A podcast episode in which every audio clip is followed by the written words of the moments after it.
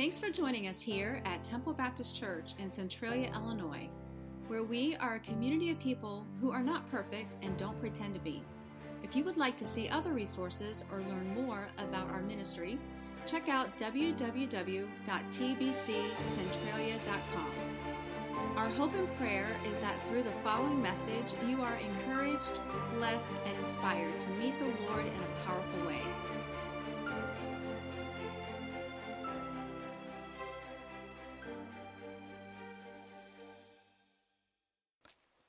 Well, as I mentioned to you, we have just started a four week series. We're now in week two. And the, the title of the series is God with Us. But this time of year, there's a thing called Advent. Advent is um, historically, throughout the church history, has been the four uh, Sundays leading up to Christmas. And so we are in uh, Sunday number two. And so the, the term Advent means this it means coming or arrival. And what's amazing about this is not just that it means coming arrival, but it means coming with certainty. It means it's like it's already happened.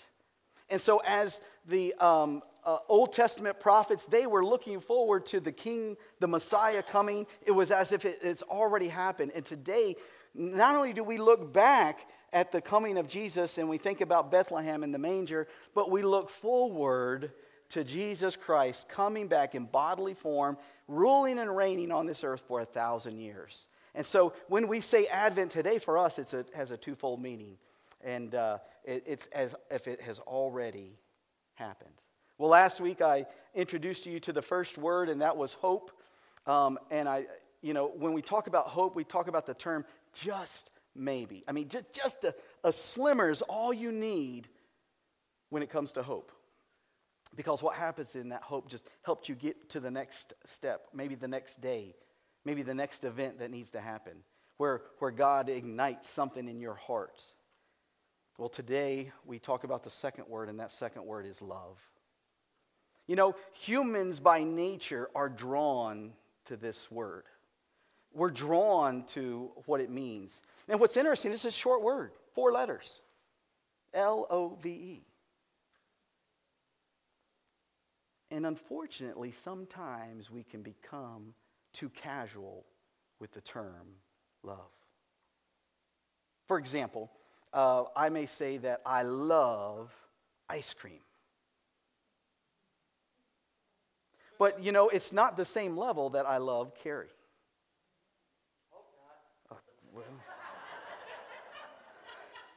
Or I may say that I love coconut cream pies. Oh, now it's getting a little closer, but it's still not at that level that I, I love Carrie. Praise the Lord. Um, or I may say that I love music, or you may say that, you know, there's something you fill in the blank. I love fill in the blank, and, and, and you'll realize that, yes, you do love it, but there are probably other things that, that you love infinitely more. But yet we still use the same exact word, whether it's the little coconut cream pie, or it's the ice cream, or it's something that is near and dear to our heart. It doesn't change, but we use that same word. And so today, when I introduce you to the concept of God with us, I'm telling you today that God with us is a love story. And I'm going to share a love story with you today. And so, when I think about love stories and, and I think about somebody my age, you may think about this same love story that I do, and that is when Harry met Sally. Back in 1989, this movie came on the scene. It took uh, over the, the movie screens. There was something about this guy named Harry and this lady named Sally, and they ultimately were friends and were kind of at odds with, with each other, but they ultimately fell in love. Maybe you don't think about when Harry met Sally like I do when we think about a love story. Maybe you think of the classic of Romeo and Juliet. But the problem is when we think about Romeo and Juliet, it's really not a love story, it's a tragedy, isn't it? It ends, it does not end well. Matter of fact, it, some people may use Romeo and Juliet to say, that's why I don't fall in love. But today, week two of Advent, the love story that I want to share with you is about Mary and Joseph. Now, if you are a Bible scholar, You may say, Love story? Mary and Joseph? I thought that was an arranged marriage. How in the world could that be a love story? Where is the romance in that? And if you're not familiar with the uh, Hebrew tradition of how they handled marriages, this is they had three phases. The first phase was the contract. The Hebrew word for this is ketubah. And so this would be like the engagement that we are exposed to today. Uh, the second part of the, the marriage would be the consummation. And the word is chupa. And believe it or not, the, the now husband would go to the um, now wife's house, parents' house, and that's where they would consummate the marriage. I, I, know I've seen movies where like everyone's outside the tent and they wait for them to come out the tent and like everybody knows what's happened and you know, but they look like nothing happened. Um, well, then that comes to the third phase. And the third phase is celebration. This is the wedding feast. This is what you've probably heard about. It lasted a week long. They celebrated. They went back to the groom's house that he had been preparing for his wife and his family. And they celebrated. And just when you thought they were done, they, they added three or four more days to it. It was awesome. But here's what happened Joseph was originally from the town of Bethlehem. And um, when he uh, became a man and he started his own business in the carpentry, um, he decided to leave uh, Bethlehem. This is Rawnology here, so just in case you're looking in your Bibles or, or, or the notes, um, you know, uh, wait, wait until I uh, publish mine and it'll be there. Um, and he left uh, Bethlehem for the big town of Nazareth. And he goes to Nazareth and he sets up shop as a carpenter. And I could just imagine that um, now this business owner was a very eligible bachelor in Nazareth. And so, what would happen is um, maybe uh, Mary and a couple of the girls would walk by and they would notice Joseph in there just working hard. And maybe uh, while he was working hard, he might flex just a little bit, you know. Maybe they said, they asked him a question, hey, have you seen so and so come by? And he's like, oh, I think they went that way. You know, um, I, I don't know how this happened, but one day Joseph got the attention of Mary's dad. And so Mary's dad approached Joseph and they entered into the contract. They um, brought a dowry to uh, Joseph. And, and so this was uh, part of it. And, and you may ask yourself, how in the world could two people survive when their marriage was arranged like that? Now, I just want to say, don't, don't be too harsh on Mary and Joseph. Because some of you have had arranged marriages. Anyone ever gone on a blind date and ended up marrying them? My mom and dad got married and they met each other on a blind date. And, and so, while it's not official and you didn't go through those three phases, sometimes today our friends set us up. And sometimes it feels like they set us up. And then sometimes it feels just right. Well, I'll tell you what happened. Mary and Joseph grew to love each other during what we call that engagement period. That time between when Joseph had the contract with um, Mary's dad and the time that they would consummate that marriage. And that time hadn't come. And, and I would imagine in that town that Mary would, could, could be found often at uh, Joseph's woodworking shop and there was probably a bench out, and she was sitting on the bench, and her legs are just dangling, and she's looking in there, and she just sees the sweat, she sees the muscles, she sees everything about Joseph, and she's falling in love.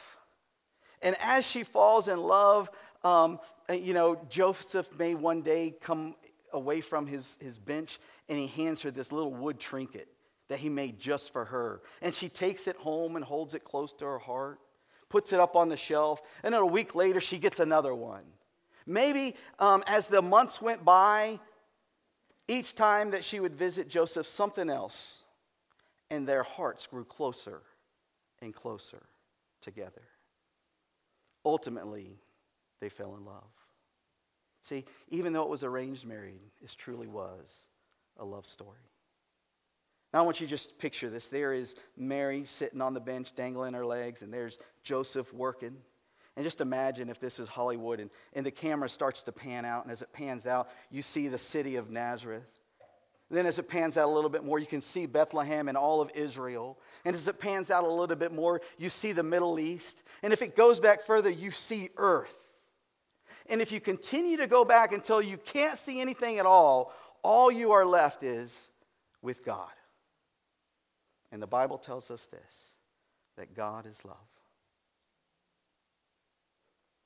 When you're in the presence of God, you will understand and experience exactly what that means. You know, we as humans, we're so feeble because we have such a bad definition of love that we can't appreciate when the Bible says God is love.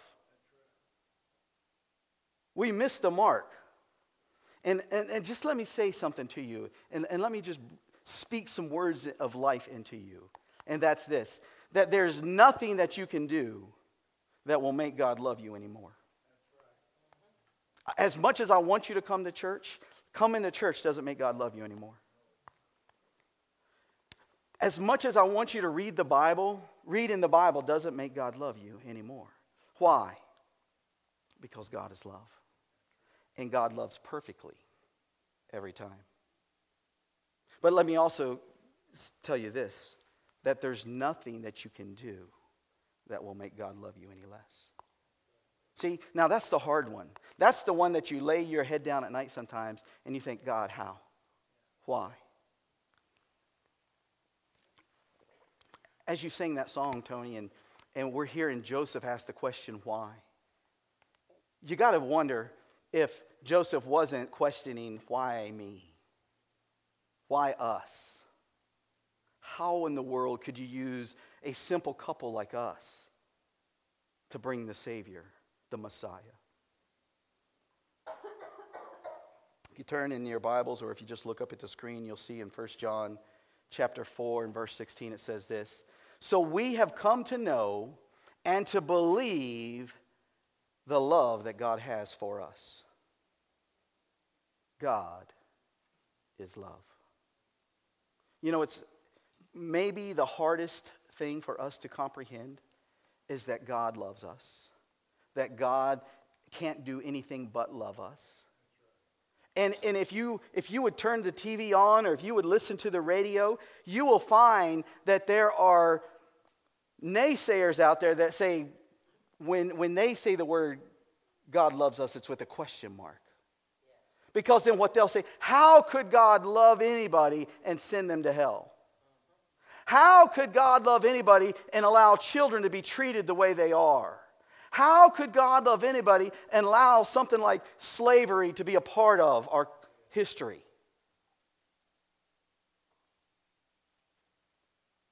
But no matter what questions they ask, no matter how they, they change it, you can rest assured that it says in 1 John 4:16 that God is love. And it doesn't matter what the pundit says. It doesn't matter what the critic says. It doesn't matter what the atheist says. Matter of fact, I'll just tell you this it doesn't matter what you say. God is love. And because God is love, he can do nothing but love. Not only do we know that God is love, but my friends, I'm here to tell you that God gives love. And as um, I tell you this love story about Mary and Joseph, there comes a time in all our lives where we need to experience the love of God. And there came a point in Mary's life where she needed to experience God's love. In Luke chapter 1 and verse 42, I'll read the verse to you. It says this Blessed are you among women and blessed is the fruit of your womb. Now, where this verse is coming from is that Mary goes to see her aunt Elizabeth. And it just so happens that Elizabeth and Zechariah, if you remember from last week, had been visited and they were of old age. It was impossible for them to have children. And yet, here was Elizabeth, six months pregnant. And when Mary walked into her presence, these were the words she said Blessed are you among women, and blessed is the fruit of your womb. Do you think that there was a couple of times in the months now that Mary was carrying baby Jesus that she doubted, that she wondered, is this even possible? I know an angel came and said that. I know my body's changed. I know what I did not do.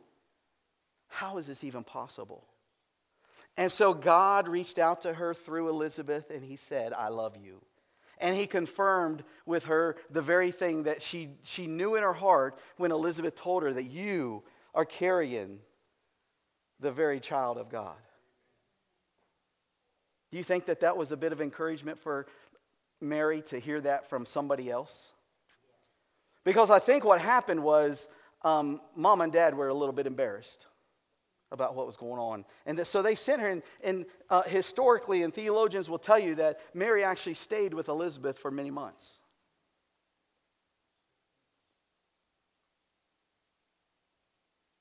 Sometimes that happens uh, in modern day.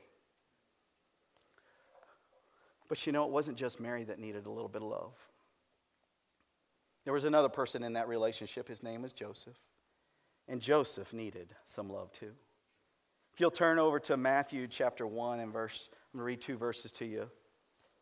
The first one says this Joseph, son of David, do not fear to take Mary as your wife, for that which is conceived in her is from the Holy Spirit.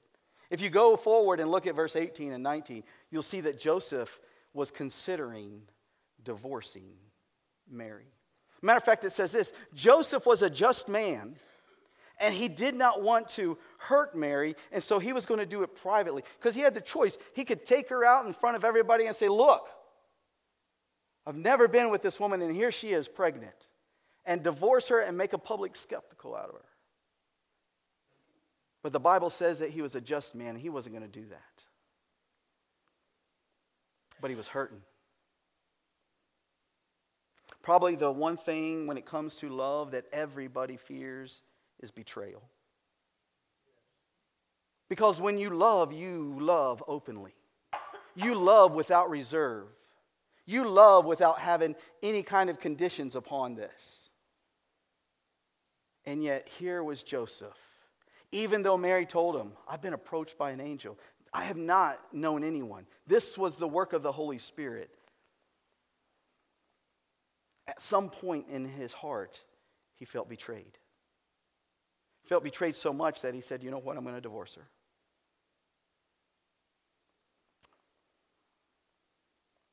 And God said, Joseph, I love you.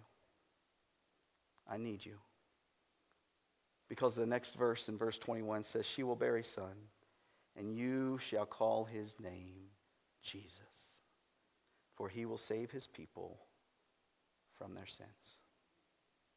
See, that's how Jesus, that's how God says, I love you.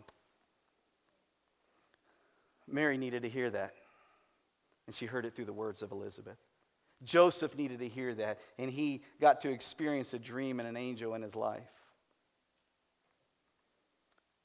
But Mary and Joseph are no different than you or I. I'm here to tell you that there comes a point in all of our lives where we need to hear from God that He loves us If you turn in your Bibles to Romans chapter 8, Romans chapter 8, and I'm just going to read verse 38 to you.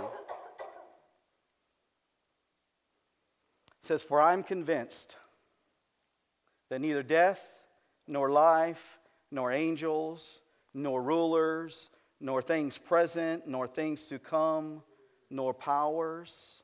Listen to me.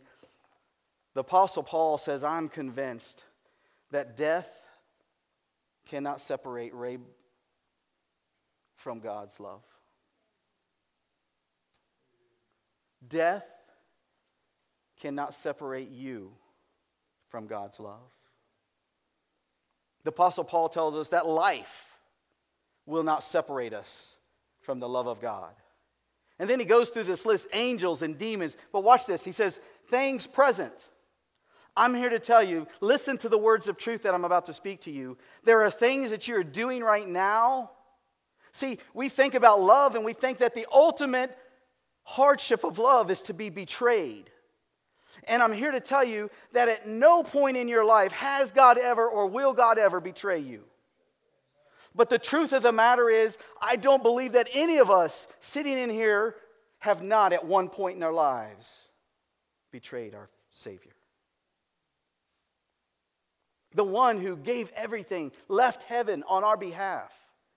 The one who says, There is nothing that you can do. There is nothing that you're doing right now that will separate you from my love. And, and he goes on and he says, There's nothing to come. There's nothing that you can do tomorrow. There's nothing you can do next week. There's nothing you can do seven years from now that will separate you from my love. You know, there's nothing harder than watching our children come to know the Lord and then as they become an adult, walk away from the Lord. Nothing harder than that. But I'm here to tell you that when, if God got a hold of their heart when they were 12 years old, He didn't let it go when they were 22. And if you'll just go back and if you'll look at your life in those times where you were walking away from God and you felt that, that love, it didn't feel like love though back then. It probably felt like a, going out to the woodshed. Matter of fact, I remember this when my dad used to spank me. He used to say the craziest thing. He says, I'm doing this because. I said, Well, Dad, I got a solution. Matter of fact, I made a mistake one time. Can you all believe that? I, I know you're not going to believe this, but trust me, it's true. When I was in the seventh grade, I got a paddling at school. Now, kids, you don't understand this, but the principal was empowered with the rod of truth. And the rod of truth was about six inches wide and 18 inches long. And so, what was interesting was I was sitting there in the principal's office with one of my best friends, and we had committed a felony in that Christian school. I won't share with you what it is because I don't want to give you ideals. But as he is about to, to, to, love on us, I told him, I said, Look, principal, I said, I, I know that uh, you, you, you want to give me this paddling, but I, I assure you, if you will just send a note home to my father that says, Ronnie did this, he will take care of that paddling. Because if you paddle me, I'm going to go home and I'm going to get it again. And I don't think that's in the Bible. And the principal, he opened up his Bible and he flipped through it and he goes, I don't see it. Now bend over the desk and I got paddled. And that, pa- that principal loved me so much, he wrote a note to my dad and said, I paddled Ronnie this morning, and I just want you to know that you don't need to paddle him. That was my mistake. because when I got home, walking a little differently, my dad got home and as proud as a peacock. I walked up to my father and I gave him the letter. I gave him the get out of jail free card. I gave him the land on Park Place and get all of the money in Monopoly. And I did that, and I didn't have a coat on, but if I did, I would have looked like this as my father read it. And to be honest, I don't remember anything from that point on. because my dad decided that my principal didn't do a very good job. And what was hard, and my, my sister taught me this, and, and, and folks, my dad's in heaven, so you, you can't uh, press charges against him on my behalf. But my dad had a philosophy, and that was he would spank you until you started crying, and then he would spank you until you stopped crying. Now, one time I heard that philosophy, and all I heard was the first part that he would spank you until you started crying.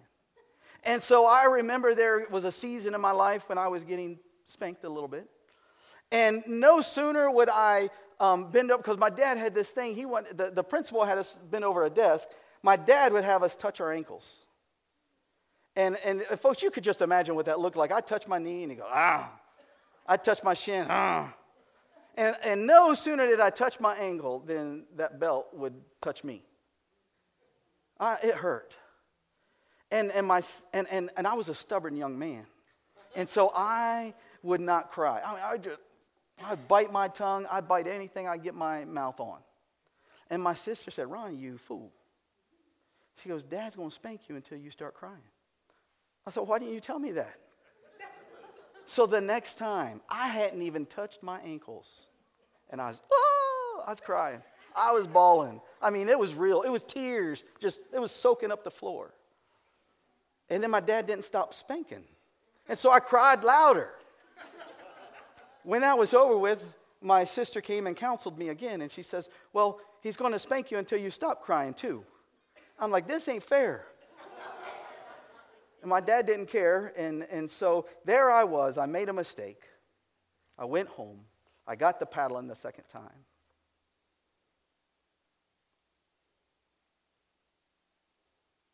And my dad always told me, I'm doing this because I love you, son. And there are times when you feel just like I did as that young man. There is no way my dad loves me right now. It won't make sense today.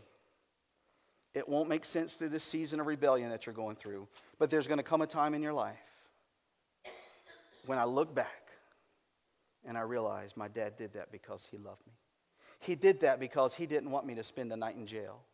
He did that because he did not want me to do something much worse that could ruin my life.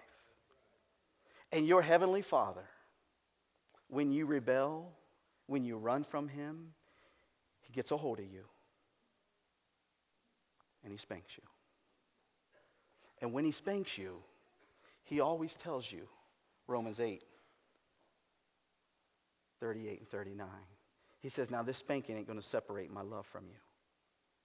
This season that you're going through will not separate you from me. There's nothing you can do, there's nothing you can't do. I love you, and I'll always love you. Well, not only is God love, not only does God give us love right when we need it, maybe it's just not the way we want it, but God loves people through us. He loved Mary through Elizabeth. He loved Joseph through an angel. And I'm here to tell you that God is wanting to use you to love people on His behalf.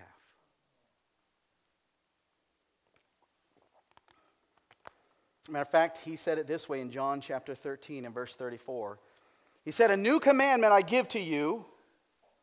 Now, what's interesting is if you look at this, this is the same commandment that was in the Old Testament. But he says, a new commandment, and you know that Jesus doesn't lie. He says, A new commandment I give to you that you love one another. How? See, that was the new commandment part. See, we were told to love God and we were told to love people, but here he's now qualifying what does that love look like? It looks like the way that I'm loving on you you are also to love one another.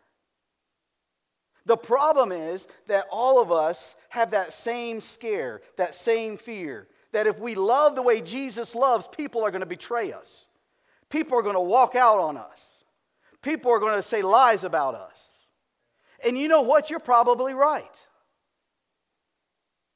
But Jesus didn't say love them until they walk out on you. He didn't say love them until they betray you. He said love them like I loved you. You know what his disciples were doing while he was hanging on the cross for six hours? They weren't there. There was one, John. The rest had run, had hidden. Why? Because they did not want to be up there on the cross with him. And so you may ask yourself, well, how do I know if I'm loving? The way that God tells us to love? Well, he gives us the example in 1 Corinthians 13, the love chapter. I'll just read a few verses to you, and it says this If I speak in the tongues of men and of angels, but I have not love, I'm a noisy gong or a clanging cymbal. If I have prophetic powers and understand all mysteries, all knowledge, and if I have all faith so as to remove mountains, but I have not love, I'm nothing. If I give away all that I have, if I deliver my body up to be burned, but I have not love, I gain nothing. Love is patient, kind. Love does not envy or boast. It is not arrogant or rude. It does not insist on its own way. It's not irritable or resentful. I just ask you this question if you're wondering about that person in your life, are you loving them the way that Jesus loved you? Are you patient with them? Are you kind to them?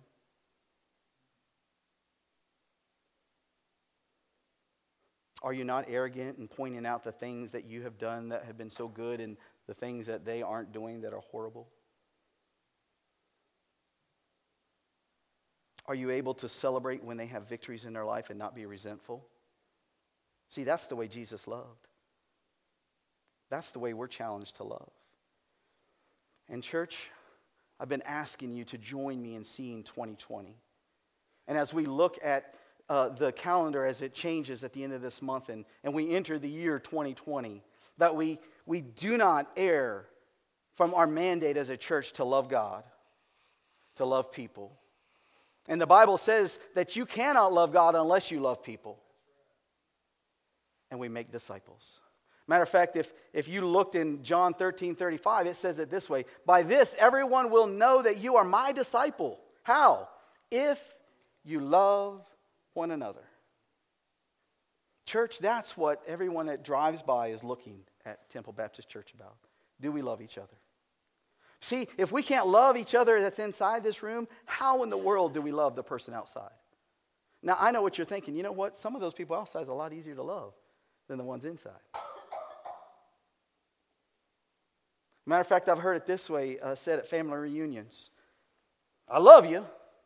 I don't like you, but I love you. Now, I don't know exactly how that works. I am not sure, uh, doctrinally speaking, is that accurate.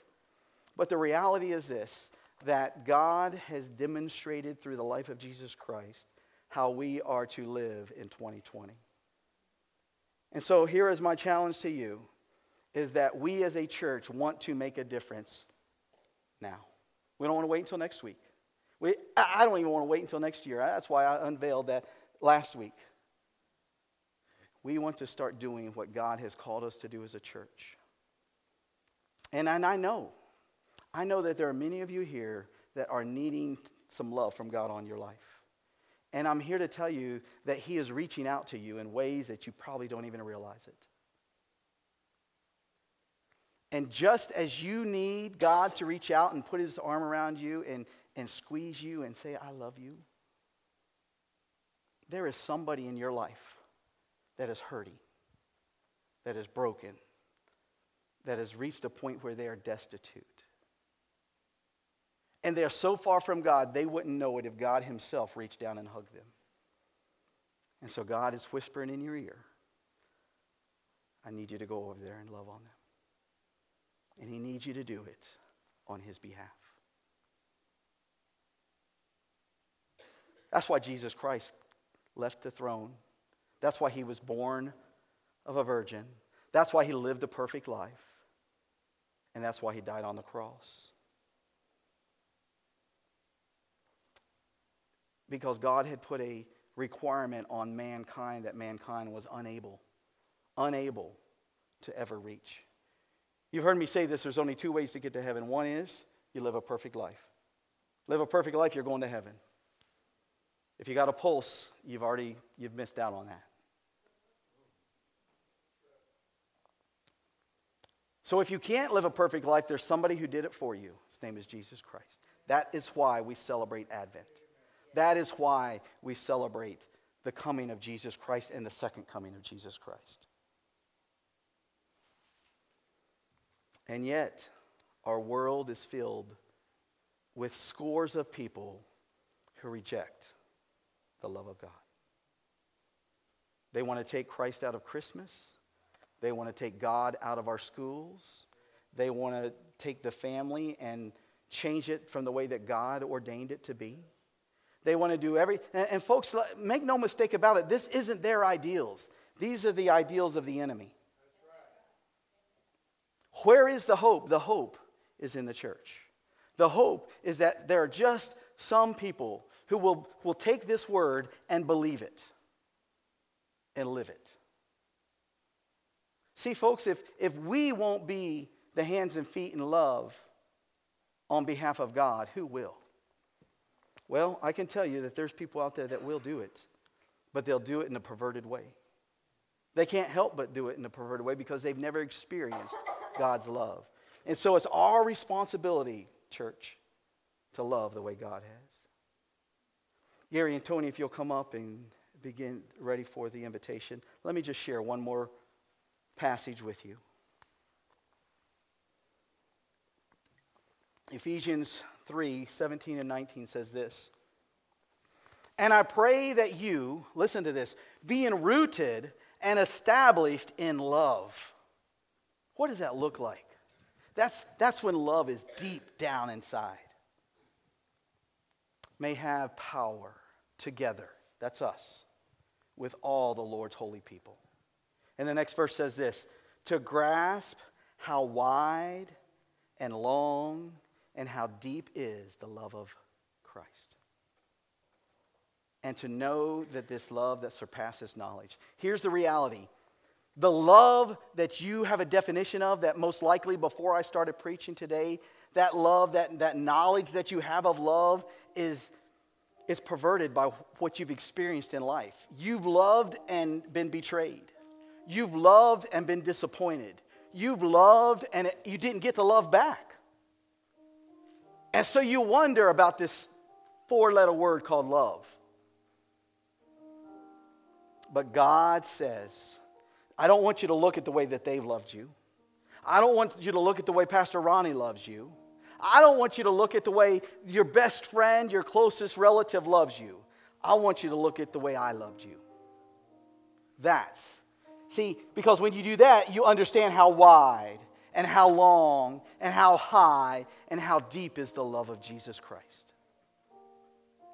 Folks, we sell ourselves short so often because we miss we miss how big God's love is. We take God's love and we put it in a package like that. And I'm here to tell you that the love of God fills this building. The love of God rolls out into the parking lot, it's in your car, it's all across this world. And the question is this will we receive God's love? Whether you receive it or not, God still loves you.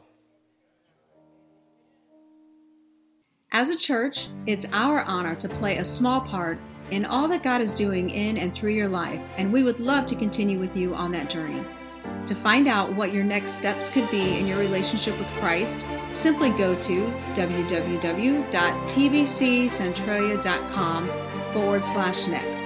You see, here at TBCC, it's our mission to lead people to become fully devoted followers of Christ who walk by faith and not by sight.